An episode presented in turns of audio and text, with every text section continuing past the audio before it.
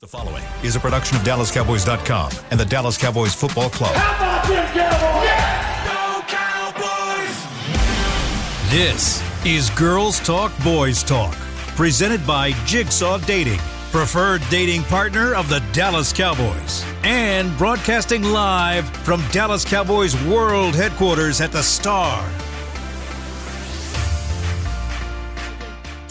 Welcome into Girls Talk, Boys Talk, brought to you by Jigsaw Dating, the official dating partner of the Dallas Cowboys. Little scene set here on a Wednesday. We are going to break down the Cowboys' next opponent, Sunday Night Football versus the Indianapolis Colts.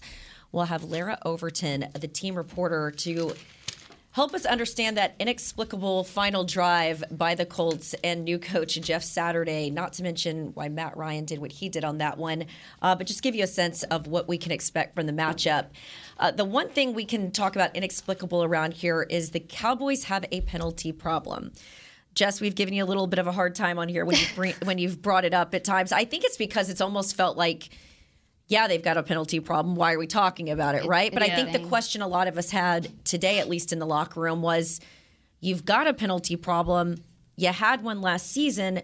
So what are you doing to fix it? So I know, Jess, you went and sort of deep dived into this, and I was able to talk to an offensive player sort of off the record. I just kind of wanted a sense of is it as simple as focus? And I was told it is. It is as simple as focus because when you look at the Minnesota game, for instance, uh, they only had six penalties in that one. Their least penalized game was the four penalties for 20 yards against the Commanders. But I was told it is as simple as focus. But there was also a couple of other things that were brought up. You know, Dak obviously didn't have the preseason, he had the injury. And it sounds like sometimes, and I don't know if it's an enunciation issue, because Aisha and I were, we were walking in here they didn't seem like they were having the problems with Cooper. So why is it Dak? And it sounds like sometimes when the words are coming out of Dak's mouth, some of the younger guys are hearing different things. Hmm. And I thought that was sort of fascinating. So they are working on a, the cadence work this week. But I even joked, okay, well, in Minnesota, you guys were on a silent count. And I said to Zeke, well, hey, if the silent count worked on the road, why not do it at home? He said, Jane, you're trying to reinvent football here. but he walks back up to me in the locker room. He said, hey, I understand your logic there, and it's actually not a terrible idea. Go talk to, to Dak about it. So I asked Dak about it. He said, yeah, I mean, most teams, and if you're not familiar, they don't have a silent count at home because most of the time your home crowd knows when the offense the is on the field and they keep their mouths shut. Um, but Arizona, for instance, does it when they've got certain games that favor a louder crowd. And so there are teams that do it at home. Uh, in talking to Dak, he understood the question, but he said ultimately other teams can exploit you. And I don't know if you saw this, Aisha, when you're looking at the tape. It felt like the Giants, you know, we talk about how the Cowboys self scout a lot they try and check out what some of their tells are. The Giants seem to know that there were a couple of guys they could really take advantage of in that game on Thanksgiving. Were you seeing any of that? On the offensive line, yeah, they uh, they definitely saw some favorable matchups, predominantly with uh, Thibodeaux and your left tackle Tyler Smith, and they were doing a lot of stuff, stunning and things like that, just trying to get him off his keys and communication. But then also, Dak Prescott he did a lot of um, directing at the line of scrimmage. There was a lot of changing out of plays. It sounds like there were some dummy calls, and I wonder if that played into some of the miscommunication as well. Also, too, on a short week, not having practice, so you're coming into there, and maybe guys, maybe things aren't 100% organized, and he's checking out a plays, trying to get them into the right play. First time seeing Wink's defense this year. I mean, there's a lot of factors that I thought played into some of the communication stuff. So hopefully they clean it up moving forward.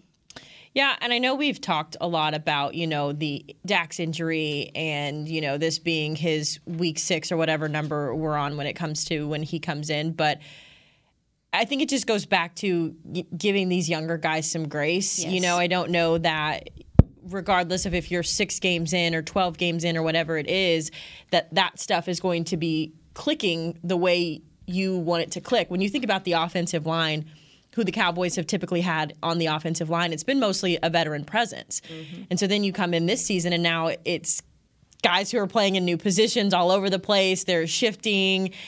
That kind of stuff, that chemistry takes time. Yes. Then you factor in a Dak Prescott injury. Now you're learning a new position with a rookie offensive line with a new play caller. Then you get your play caller back, and those guys had just gotten used to what Cooper's cadence was or how Cooper ran the offense.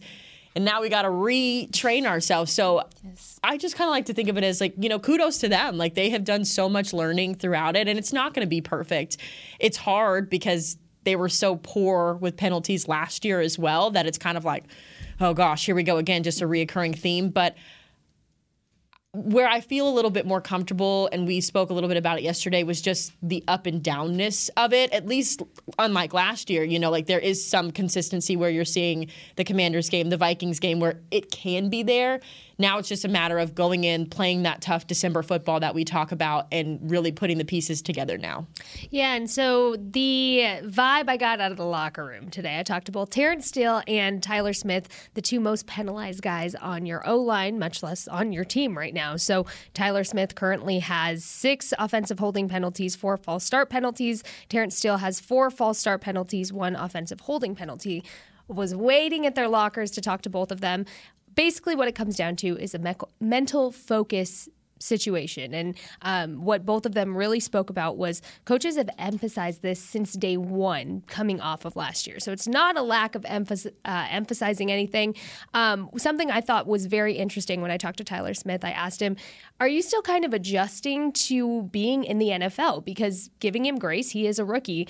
Is it very different from you from what you were used to in college? And he said, Yeah, in college, we went off of a clap. We didn't even have a cadence. Mm-hmm. And so he said um, that overall, though, it can be a real weapon for the the team if they use the cadence correctly. He said, but for me, it's been very different um, adjusting to that pre snap process because it is still new for him. Essentially, he said though that when it comes to self scouting, he looks back at the same tendencies that he does in all of every penalty uh, that's on film for him. Um, he looks at movements and specific body movements, uh, whether it be an arm or a leg. He said there was a lot of that. Um, he said that coaching staff, again, put an emphasis on this since the beginning. Terence Steele, when I talked to him, he said that uh, I said, So have you really locked in on penalties more after Thanksgiving, or has it been something since the beginning? He said that it comes down to over communicating, whether that be with Dak making adjustments or when they're going up to the line, they need to over communicate with every single single step of the way um, just to make sure that they're on the same page. He said that uh, when it comes to self scouting, the coaches have emphasized this over and over and over again. However, he said it is on them to communicate. He said coaching is is what it is at this point it is up to us to over communicate. So, really comes down to mental focus, and over communication is what they're boiling it down to, it sounds like, for both Tyler Smith and Terence Steele. Yeah, it sounds like when I was talking to guys in the locker room, they took exception with the issue because typically when you see a team like this, you say, well, they're not really that disciplined.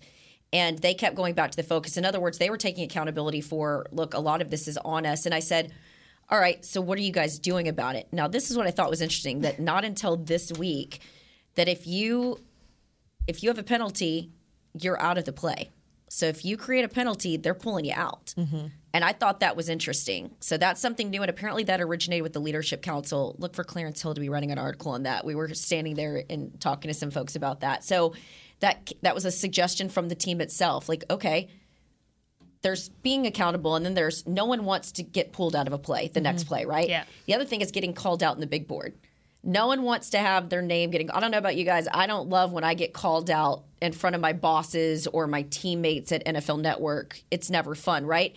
I don't know why they haven't done this sooner. I was actually going to say that because I mean, as someone who played collegiate soccer, my favorite story always to tell when it comes to this, we were playing against Old Dominion. It was like the third to last game. I was notorious for coming into games and I would score really fast. If I didn't score in like the first 15 minutes, it pretty much wasn't going to happen. I don't know why. That's just who I was. But on this particular play, we were it was a set piece, and Old Dominion was attacking. I was lazy on defense. I will admit that 100%. I hated playing defense. It's just not my accountability, right?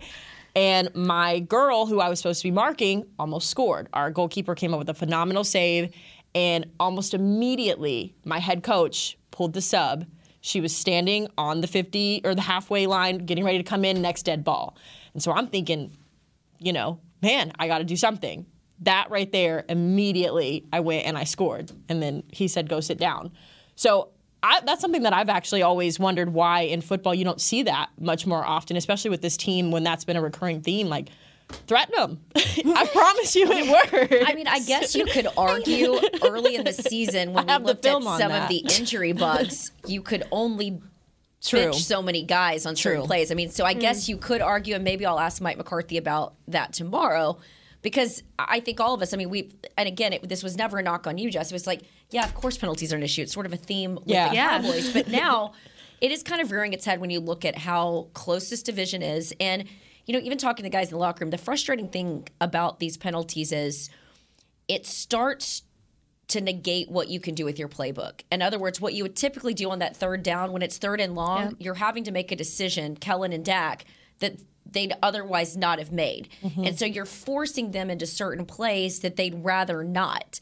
And so that's why it's an issue, particularly when you start playing really, really good teams. I mean, the Colts, and we'll get into them, four, seven, and one is their record this year that's not the teams we're talking about in December, and that's not the teams that we're talking about uh, in the playoffs. But it's something that they've absolutely got to fix and they've got to turn around. I think, in fact, they're averaging what roughly seven and a half uh, penalties a game. Uh, that's a problem. Yeah. a lot. And when you when you mention like threaten them, I meant that in the nicest way A- possible. Absolutely. No, I, I to this point, I think again, you also have a lot of young guys that you're fielding on this team as well. And maybe you don't want to shake their confidence. Now you're at this this point in the season where it's like you have playing time right now, but you need to know that this is going to be, you know, this you're going to be in trouble if you do something wrong because you can't do that stuff in the playoffs. So I wonder if it was like a Okay, let me let me see if you can do it. warning. Yeah, like your parents. Like, let me see if you're gonna do right on your own. Oh, you're not? Say less. Okay, and so maybe that's the response too, because you don't want to diminish these young guys that are on the fields. You know. Um, confidence, but then also Mike McCarthy talked about the aggressiveness that he still wants the team to play with, and maybe that's why they've you know not taken that approach. I like it though because it's it's it's about that time of year. You know what's interesting too is um I love this website that Chris sent me. I'm telling y'all, as the penalty queen that I have just officially taken that stance. I love this website. What's interesting is you look at um, all of the penalties against the Cowboys. So you have false starts. So far this season, they have 16 false start penalties. A league average for that is a little over 12. You go down offensive holding, 15 offensive holding calls so far this season for the Cowboys. League average, again, a little over 12. Unnecessary roughness, seven against the Cowboys. A little over three is the See, league that- average. I love that context because that's giving people a sense of we can talk Yeah. about the penalties, but let's talk about in correlation with other teams because other teams are committing penalties week in and week out. Right. Absolutely. I It's think just again, it just goes back. yeah. The reason why it's an issue is when we talk about this stagnant offense and why at times they're they're not able to get the ball moving. It's hard to get the ball moving when you're shooting yourself in the foot. And I think a lot of these guys have talked about this week. Um, I'll wrap up this conversation before we go to our first break by saying the one thing that really stood out to me uh, was a conversation we had with Dak in the locker room today about we've talked about culture and accountability. But he says that he's really opened this up. He wants the young guys to know that obviously there's a way to do it, right? But he wants to be just like Micah told us a couple of weeks ago when he's done something wrong, he wants them to know that they can come to him and say that mm-hmm. and vice versa. And he talks about the conversations that he's having, you know, why this team because I talked to him about this team being special and why is that is this why the penalties are particularly frustrating because you guys do have something special, but some of these things could be a real killer in the in the postseason. And he says it is special because the conversations he has with the defensive coach is something that he can't really remember in years past. The Dan Quinns, having Joe Whitt pick his brain, Aden Durde, the defensive line coach. And so I love the fact that both sides of the ball are communicating because that doesn't always happen. You don't have time in a week if you Yeah. think about it. You really don't. And so I get the sense that as a team collectively, they're looking to turn the corner, but at least there is this accountability. There's this open communication. It's the we saw it uh, had what was that one game where they laid an egg Packers. They all said, "I want to be accountable. Tell me when I'm doing something wrong." Some of them prefer it when you tell them they're wrong. And then they put up the performance that they did against Minnesota. All right, let's get it to our first break. On the other side of this one, we'll give you some injury updates. We had two players missing from practice as that injury bug continues to move through the locker room. And we've got Larra Overton, the Indianapolis Colts team reporter, to tell us what we can expect on Sunday night. This is Girls Talk, Boys Talk, brought to you by Jigsaw Dating, the official dating partner of the Dallas Cowboys. At Jigsaw Dating, we obviously want the Cowboys to bring that sixth ring home. But to be honest, we're more focused on finding the person who will put a ring on your finger. That's why we created a dating app that reveals your face through meaningful conversation so you can date deeper. Because it's personality that matters the most, not looks. Join Jigsaw Dating today, dating partner of the Dallas Cowboys.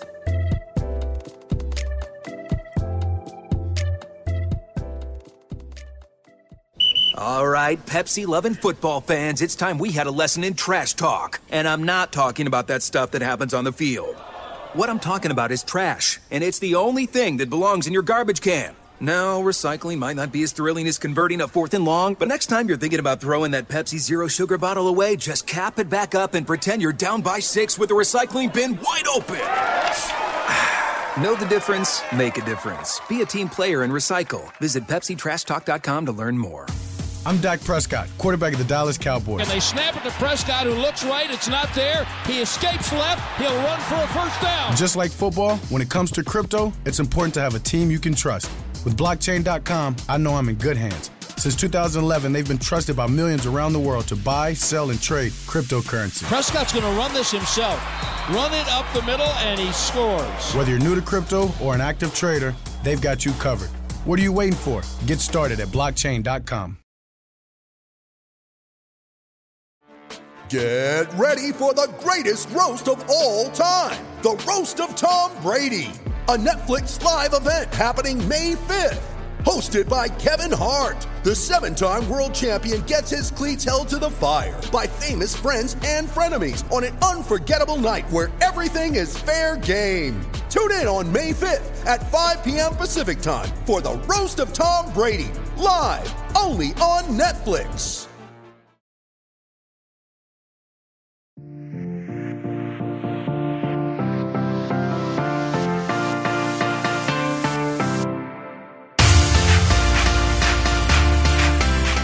Welcome back to Girls Talk Boys Talk, brought to you by Jigsaw Dating, the official dating partner of the Dallas Cowboys. I love having smart women on this show to talk football, and one of them is joining us right now. It is Larra Overton of the Indianapolis Colts. But first, before we get to you, the way we keep this show on the air is we've got live reads. Yes. You know what? Tis the season for Dallas Cowboys holiday youth camps presented by Invisalign. Registration for one day football, dance, and dance and football academy camps are now open. Don't miss your chance to send your little athlete to camp at AT&T Stadium on December 20th and 21st. Register today at DallasCowboys.com slash academy. There we go. Larra, I was just so excited to get you on. You just blew right past these live reads. Thank you so much for joining us. I know it's a short week for you guys. You had Monday night football. Now it's Sunday night football for your 4 7 and 1 at Colts.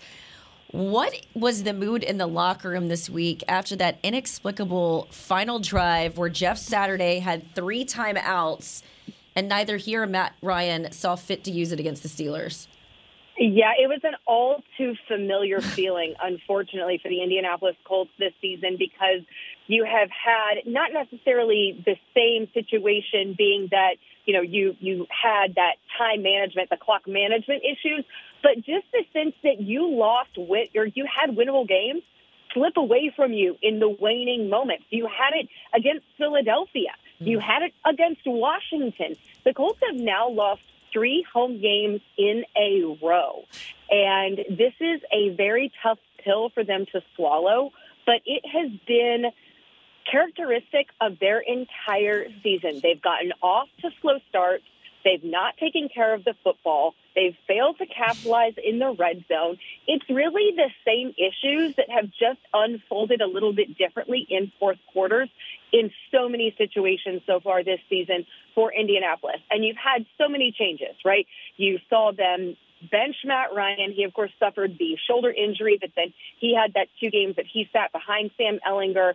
You had the departure of offensive coordinator Marcus Brady. And then, of course, moving on from Frank Reich, bringing in Jeff Saturday, and then Matt Ryan is starting once again. So, despite all of the changes that you've attempted to make to find different results or to find offensive production or continuity, whatever it happens to be, the Colts have just not been able to establish that, and it has been disappointing. This is a team that uh, many people had expected would be atop the AFC South and finally able to overcome the Tennessee Titans, who have dominated this division in recent years, and that has been something that has loomed over Indianapolis since 2014. I got to be honest, I keep waiting for uh, old takes exposed because I can't tell you how many times I went on Good Morning Football. I was like, man, Frank Reich and Matt Ryan are going to make waves up there Yeah. in Indianapolis. Uh, and one's and you've got there. Jonathan Taylor. I Right. mean, there are all of these things that it, it looked so promising. And that was one thing that I go back to. We heard Frank discussed earlier in the season when things were unraveling a bit with their quarterback situation, uh, you know, coming off of the, the Tennessee game. Um, and Frank said that we didn't deliver Matt all the things that we promised him when they delivered this pitch in the spring about all of the things he was going to have, the situation he was going to walk into, top tier protection, a top rushing attack, all of those things, and those weren't there. So those have been puzzling issues surrounding the organization since week one. Larra, um, so I wanted to ask you about the defense since you're talking about the camaraderie in the locker room. How do you think the defense is holding up with the lack of offensive um, production, especially with them ranking 11th against the run, 5th against the pass? Against the pass, it's that defense has some playmakers on it, and they can be stingy in the back end. How are they holding up with? Being on the field so much and how how do you think that they're responding to what's happening with the offense right now? This is a top tier defense. You rattled off the stats that are there, the playmakers that they have: DeForest Buckner, Yannick Ngakoue, Grover Stewart, Zaire Franklin has led the league in tackles for the majority of the season. Then you have Stephon Gilmore, guys like that on the back end. As great as they have been on the field, they are that good in the locker room. For all that this team has endured this season, there has been no finger pointing. There has never been a, it's on this side, it's on this side. It's not been, hey, the defense is doing everything possible we can. No, it's been nothing of that. They've all said in the games that have gotten away from them, hey, what could we have done better? And you do look to recent occasions, hey, they could have been a lot better early against the Pittsburgh Steelers with a rookie quarterback. There were some inexcusable plays that they gave up, and they said that. They were forthcoming about that. You look at the, the uh, finish of the Washington game, the finish of the Eagles game. You know, that defense has said time and time and again, we want to be on the field last. We want the opportunity to close out games. And you have had situations where they've certainly done that for you. They did it against the Kansas City Chiefs. They did it against the Broncos. There are a number of games where this defense has won games for you. But in recent games, recent situations, the offense has not given you enough. And the defense has been put in so many situations where they are just strained, endurance wise, these long drives that they've had to sustain. And then also on the flip side, the offense has not been able to sustain drives well. Look at how many three and outs they had against Pittsburgh. This defense is not getting a break, but you have never heard guys complain about that or point to that as that being an excuse or why they've lost games in the fashion that they have. So it, it gives so much credit to the guys, and not just in terms of no blame, no finger pointing. Also, guys being willing to take tough questions in the locker room. I mean, you guys know going into a locker room and having to talk to players after tough losses, it's one of the worst parts of the job, right? Because you like the guys, you form these relationships, and you're like, man, oh, you know, I've done all of this work to be sure that I have the respect and the rapport with the guys in the locker room. The last thing I want to do is have to go in here and press them for answers when it's the last thing that they want to talk about is this loss.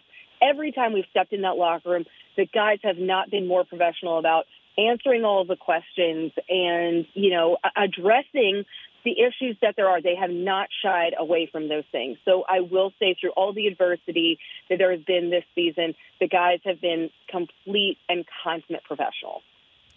Larra, it's Haley. Um, I saw you had a one on one with Jeff Saturday. I'm sure you've had a chance to really get to know him as a person. But just to put it bluntly, I mean, how over his head do you think he is, or does he feel that way? How is you talked about, you know, the relationships in the locker room and how professional the guys have been on that front. But from a head coaching experience, what has that been like having him step in for Frank Reich? Interestingly, I have gotten to know Jeff over several years, and I covered the Indianapolis Colts prior to becoming the team reporter and going in house in 2019. And when I first got on the job, one of the projects we worked on was we traveled to Dacula, Georgia, where Jeff Saturday was coaching high school football mm-hmm. and did a story on Jeff. And it's a part of a series called Colts Forever, where we would go and catch up with Colts alumni and what they're doing now with their lives and do all those things. So I had a, a full immersion into what Jeff was like as a coach at that level. Clearly a whole lot different as a head coach, but that really really was the foundation of you know our rapport and forming that relationship with him. Then of course Jeff comes back all the time. It's been well documented that he was working as a consultant with the team. Obviously he's been around coming back to games, doing appearances. He was here in training camp for a couple of days. So every single time I catch up with Jeff, you know, we we chat and you know we talk football, we talk family, all of those things. So when Jeff came in, it was an easy transition for me because we did have that working relationship. And, you know, I, I mean, you guys see Jeff enough on television to know just how dang likable he is and how authentic he is and how knowledgeable he is.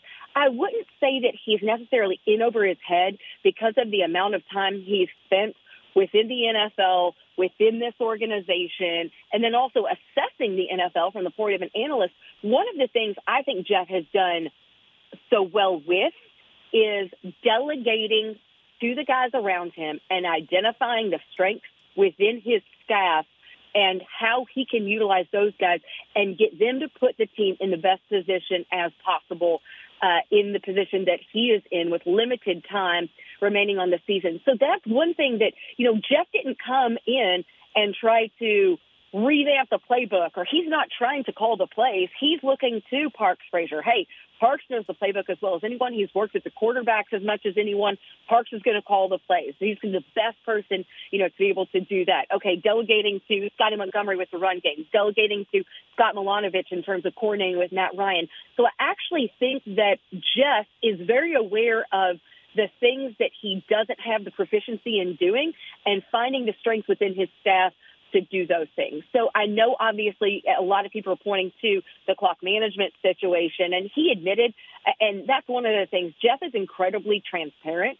And when he has something that, you know, he makes a mistake or there's something that he would have done differently, he's the first to admit it. And that's exactly what he did when he came in on Tuesday. Yeah, would have liked to have that one, that one back. So I think people can point to, okay, that situation was certainly one where maybe his uh, lack of NFL head coaching experience showed to some degree, but also I'm a little bit surprised that no one else identified it either. Certainly, Jeff takes the fall for that and shoulders that as being the interim head coach. But yeah, I mean Matt Ryan or or Parks Frazier or any of the other assistants maybe you know could have helped urge that along. So it's something that it's something that certainly you look to and you grow from, and it's something that um, you know, Jeff will build on moving forward. But I also think you never should have been in that position in the first place. I mean, Jonathan Taylor fumbled on the five yard line. You could have easily been up two scores in that game. So it really should never have come down to needing to call uh, a timeout within 60 seconds.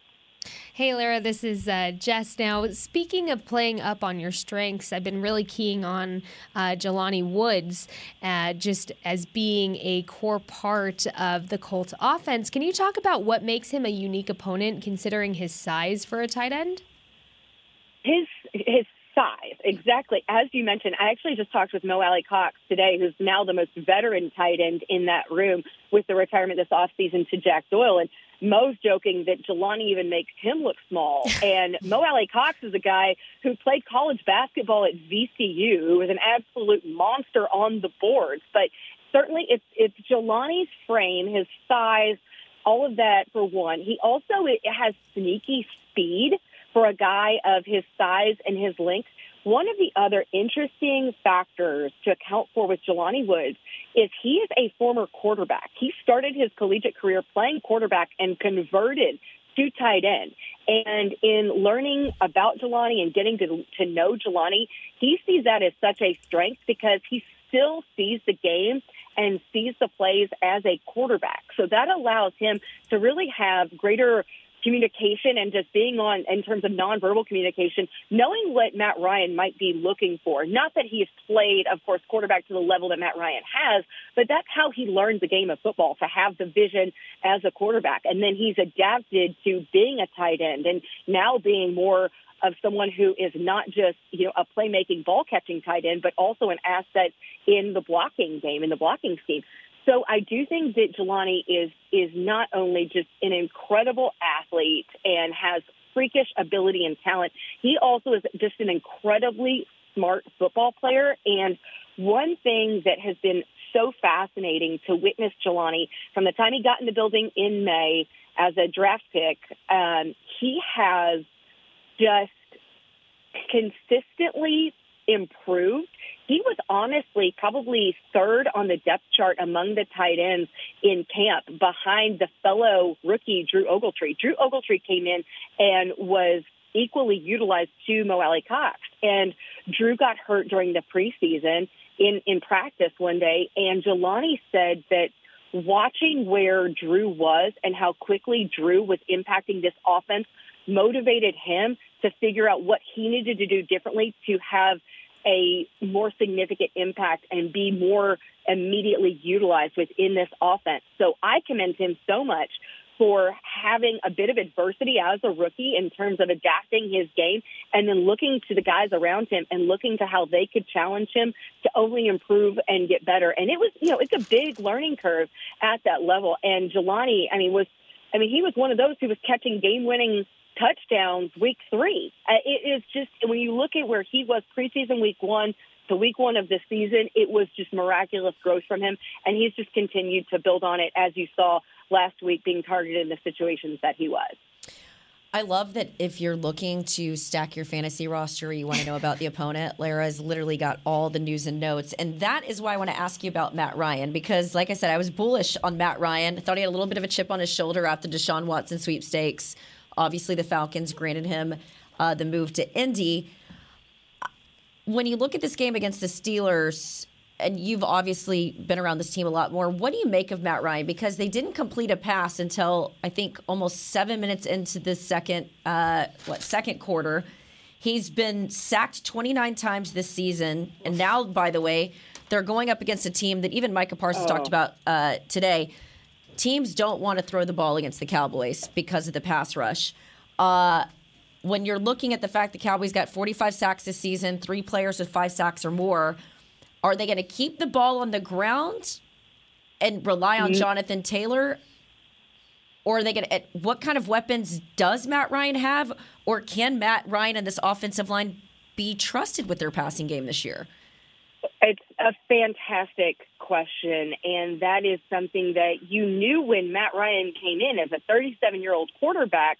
You needed to be able to reinforce your offense with top tier production, and you have the highest paid offensive line in the NFL for a reason. So you have Quenton Nelson, Ryan Kelly, Braden Smith as your pillars, but the Colts have just struggled to solidify those other positions to the point now where you have a rookie left tackle in Bernard Raimann, who I do think is going to be a very good player in this league, but he's coming off of playing at Central Michigan. This is a big leap from playing, you know, at, at Central Michigan to going into starting as a rookie in the NFL and going up against the type of defense, defensive front that Dallas is going to boast. And then you have Will Fries on the other side playing alongside Braden Smith.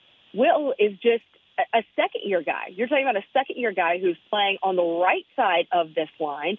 So it is a bit of baptism by fire for some of the guys on the defensive front for sure. And the task is only continuing to grow. I think we have seen improvement in certain situations, but they've had to work through it as the season goes on. And that is not what you want to do. I mean, when you look back to the Patriots game, and it wasn't Matt Ryan at that point, it was Sam Ehlinger who got sacked nine times, and they were rotating guys in and out of the offensive line at that point. So this particular front five on that offensive line has not been together for a whole lot of time so far this season.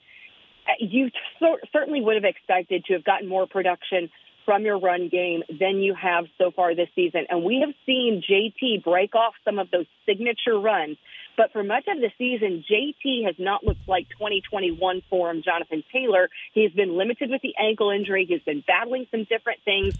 You haven't had that depth on the offensive line that you have in the past. So I do think that has forced the Colts to try to get more creative in the passing game. And Matt Ryan is still battling through that shoulder injury, which he had, which he endured in the game uh, against Tennessee. So I'm curious exactly at what health percentage Matt Ryan feels right now. What you're going to have to do in the passing game is your biggest threat in terms of guys who are going to make those explosive plays and be the difficult matchups. Michael Pittman Jr. is that guy, and then Parris Campbell is going to be your speed guy to utilize as well. Each of those guys have had big moments thus far. I love Alec Pierce, the rookie who has been explosive. He had an incredible game at home against Jacksonville, but I think teams are starting to figure out a bit of Alec Pierce and where he's going to be challenged to continue developing his game. And I think it's been difficult too for a guy like Alec to have part of the season you start with Matt Ryan and then you go to Sam Ehlinger, and now you're back to Matt Ryan. Whereas, hey, the rest of the receivers on this Indianapolis Colts team are like, oh, new quarterback, new week, sure. We're used to that. We've been here for a couple of years. This is every year for us. We're starting with a, a new guy under center. So I do think that your biggest threats are going to be certainly guys like Parris Campbell and Michael Pittman Jr. in the passing game. I also do love how they've utilized Jelani Woods of late, but it all starts on the ground. The Colts have to do a better job of establishing Jonathan Taylor early on in football games because you do not want to have to force uh, Matt to sling it as much as he has had to do in certain situations, in particular looking to that Jacksonville game at home. Certainly not the game at Jacksonville. That's certainly one to forget for the Indianapolis Colts, but the game at home against the Jaguars. Uh, you, you're going to have to have a more balanced attack offensively, and so that's a huge task for Parks Frazier, a young play caller. You know, getting those opportunities to do exactly that. Well, thank you so much, Larra. I really, really appreciate all the wealth of information. I love when I get gr- the team reporters on here because we only get so much time, like the players, to scout the yeah. opponent during the week. So I love when I get someone like you on here because I'm on the NFL Network tomorrow and you've given me some food for thought as I was writing down notes yeah. uh, about what I should talk about. So I appreciate you so much, Larra, and uh, safe travels, and I'll see you on the sidelines on Sunday. Thanks for having me on, girls. Can't wait. Looking forward to it. Of course. Bye. You're the best. Sunday. I got to tell you, listening to her talk about the left tackle from yeah. Central Michigan, and I'm sitting there going, well, the Cowboys have got a starting left tackle from Tulsa yep. in Tyler Smith. And yeah. then on the right side, talking about a second year guy, I'm like, well, the Cowboys have Terence Steele. It yep. sort of makes you appreciate not only your offensive line, but your quarterback when you think about yeah. Matt Ryan and what he was supposed to do. Uh, talking about appreciating, uh, we appreciate Michael Gallup around here, but he ended up on the injury report, didn't he, this week? He did, yes. We did get our injury report. We'll start with the Cowboys. Uh, Michael Gallup, Trevon Diggs were not practicing today because of that illness. Um, I know that Jerry and Mike have both spoken this week about they think most of it is cleared up. So hopefully this is the last little bit. The good news is they're the only two on there with that illness. So that's positive. Elsewhere, um, Jayron Kearse was limited today for shoulder. Mike kind of told us that earlier. Anthony Barr was limited with the hamstring. I will say about Anthony Barr, though, I saw him working um, with Britt, and he looks much more positive. It, hmm. it, it, feels like he feels ready, so that's a good news there. Uh, Tank is listed with his foot injury, but as we learned last week, he has a laundry list of things wrong with him. He was limited. Um, as far as the Colts go, they had three guys who did not pass practice, one of which was Jelani Woods. He's got a shoulder quad injury, so he did not practice today. Um, gosh, I'm going to butcher this man's name. Keke Coutee? Coutee? Kwity pay. no, not Kwity. Kwity no. is Kwity was full. Uh, this is a wide receiver. I'm gonna we'll we'll brush up on this, but uh, he was sick as well. So it kind of sounds like they have a bug going through to a couple guys who are sick, um, a couple guys who are limited. So shorter, shorter injury list. Keke Coutee, QT. QT. I gotta see it. I know. I'm sorry. You're all good. All right. Well, let's go ahead and take our third and final break, and let's have a little bit of fun. Uh, covering this team uh, during the span of my reporting career, tight ends haven't really stood out around here. They've wanted a strong tight end room. We remember Jason Witten coming out of retirement and sort of slowing down the development of guys like Dalton Schultz and uh, Blake Jarwin when he was here. We remember Gavin Escobar. But now we've got four whack-a-moles who have had an assortment of nicknames. Uh, Zeke gave me a fun one on our post game on NFL Network, so I sort of drilled that down. And then you had an awesome conversation uh, with Mr. Uh, Peyton Hendershot as well this week. So we will deep dive the importance of those tight ends and their personalities on the other side of this break. This is Girls Talk Boys Talk, brought to you by Jigsaw Dating, the official dating partner of the Dallas Cowboys. At Jigsaw Dating, we obviously want the Cowboys to bring that sixth ring home. But to be honest, we're more focused on finding the person who will put a ring on your finger. That's why we created a dating app that reveals your face through meaningful conversation, so you can date deeper. Because it's personality that matters the most, not looks. Join Jigsaw Dating today, dating partner of the Dallas Cowboys.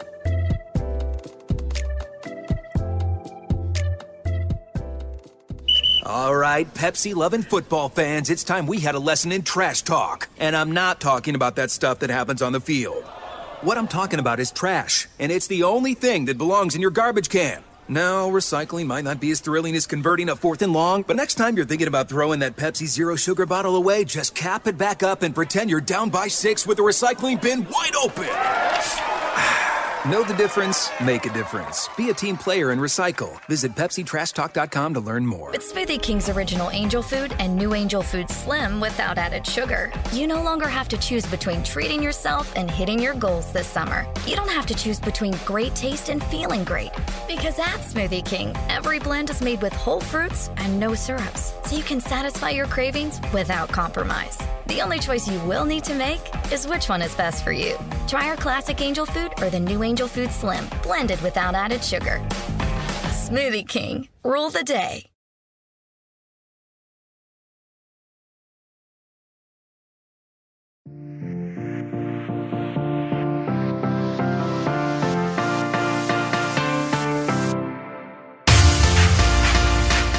Welcome in to Girls Talk Boys Talk, brought to you by Jigsaw Dating, the official dating partner of the Dallas Cowboys. But lest I forget, let's go to Jess. Let's talk all things Dan Quinn. Dallas Cowboys defensive coordinator Dan Quinn's longtime support of service members, veterans, and their families demonstrates the salute to service tenants who honor, empower, and connect with those that preserve our freedoms. The Cowboys are proud to nominate Coach Quinn as our 2022 NFL Salute to Service Award Club nominee. Join us in making sure he becomes a finalist for this prestigious award by voting at NFL.com slash salute fan vote. vote. Thank you, Jess. Well, I am having fun watching uh, this group of tight ends this year. I thought you Uh, were just gonna say I am having fun. I'm just having so I, I'm having fun on the show today too, ladies. Uh, it's easier after a win and after a four day break uh, for Thanksgiving. So yes, I'm fresh.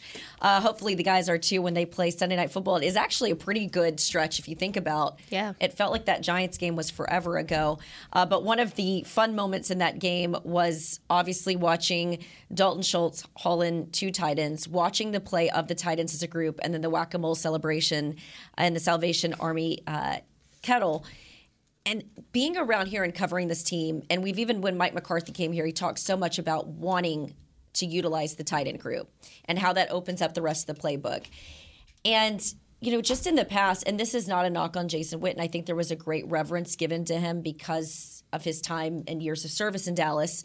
But I remember the locker room being very split when he decided to come out of retirement, leave the booth at ESPN, and come back because it felt like it slowed down the development of guys like Blake Jarwin at the time, who was popping over Dalton Schultz. And then, of course, you had Dalton Schultz. And then the Cowboys showed you how important they felt that that tight end position was when they decided to use a very costly franchise tag on Dalton. In Dalton's absence because of injury, all of a sudden we get Peyton Hendershot and Jake Ferguson. And Haley and I kind of light up when we talk about either one of them because when I love when you get the young guys in here. They're not jaded by us in the media yet. They enjoy opening up and sharing stories. Uh, but I had to laugh when post game I'm talking to Ezekiel Elliott about the tight ends, and he said, "Oh, Dumb and Dumber and Mary Kate and Ashley." Mary Kate and Ashley. He said that pregame too. right? And so yeah, we could talk about the fact that you know they had the tight end play. They had four tight ends on one play and a running back. That's exciting. Each one of them played in 23 snaps of the game against the Giants. You had uh, four tight ends on seven plays this season, according to my buddy Ed Werder. Three touchdowns out of that grouping, but I don't care about that. I wanted to know who Mary Kate and who was Ashley and who was dumb and who was dumber. So I did a little investigative work uh, and caught up with old Peyton Hendershot in the locker room today. Jazz, we got the we got the sound on that. Yes, we do. Post game on NFL Network, I asked Ezekiel Elliott about the tight ends. Yeah. And he mentioned your nicknames. Yeah. Mary Kate and Ashley and Dumb and Dumber.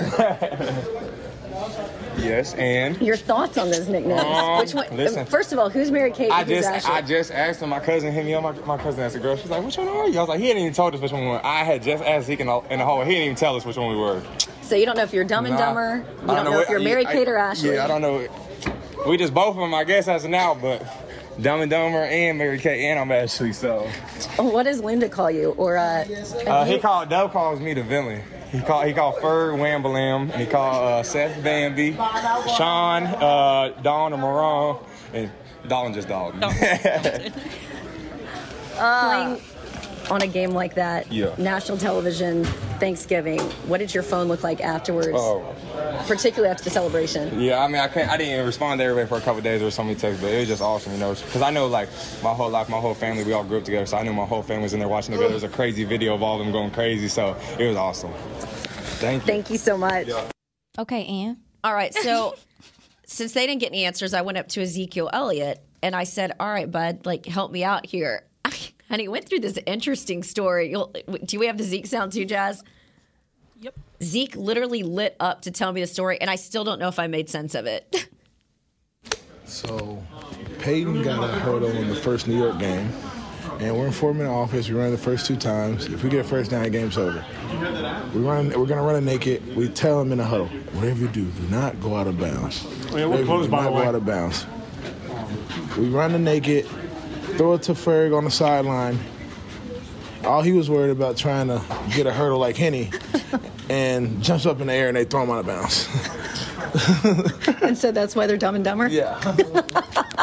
But Mary Kate and Ashley, where's that come from? I don't know.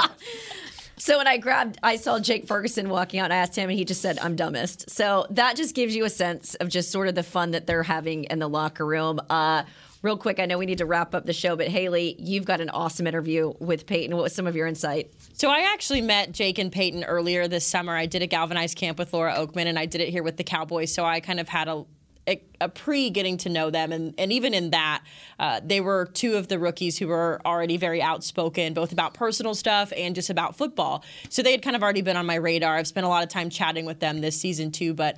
uh, I in on Peyton particularly because, you know, I was a walk on in college as well. So I always relate to people who kind of have to grind to get what's theirs. Um, so I was telling you guys before the show, you know, I'm walking him here through our studio. I walked him past our podcast studio, and he's just like, "Oh man, this is so cool! This is so cool!"